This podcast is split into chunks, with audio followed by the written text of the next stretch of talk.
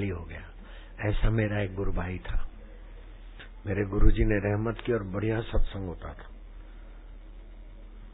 उनका नाम मनोहर दास जी था। मैं उनके आगे बबलू था। सीधी बात है।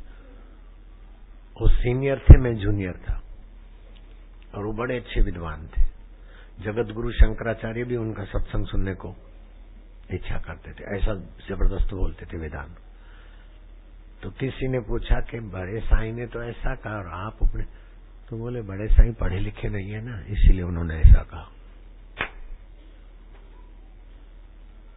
लीलाशाह महाराज जी, एक आधी क्लास भी नहीं मेहनत की होगी, क्योंकि उनको साइन करने में मैं देखता था तो लगता है कि शायद दो दिन, चार दिन स्कूल में गए होंगे।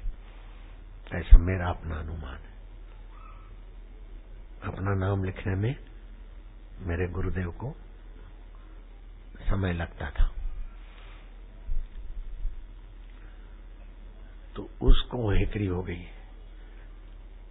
उसको जो मेरा गुरु भाई था, सीनियर, उसको हुआ कि भाई मैं तो उपनिषद की बात बताता हूँ।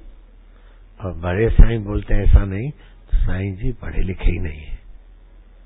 अब उसने जाके मेरे गुरुदेव को कहा कि अच्छा नहीं, वो खाली हो गया तो हो गया और चक्कर काटते काटते आखिर बेचारा बीसों साल खाली का खाली गया।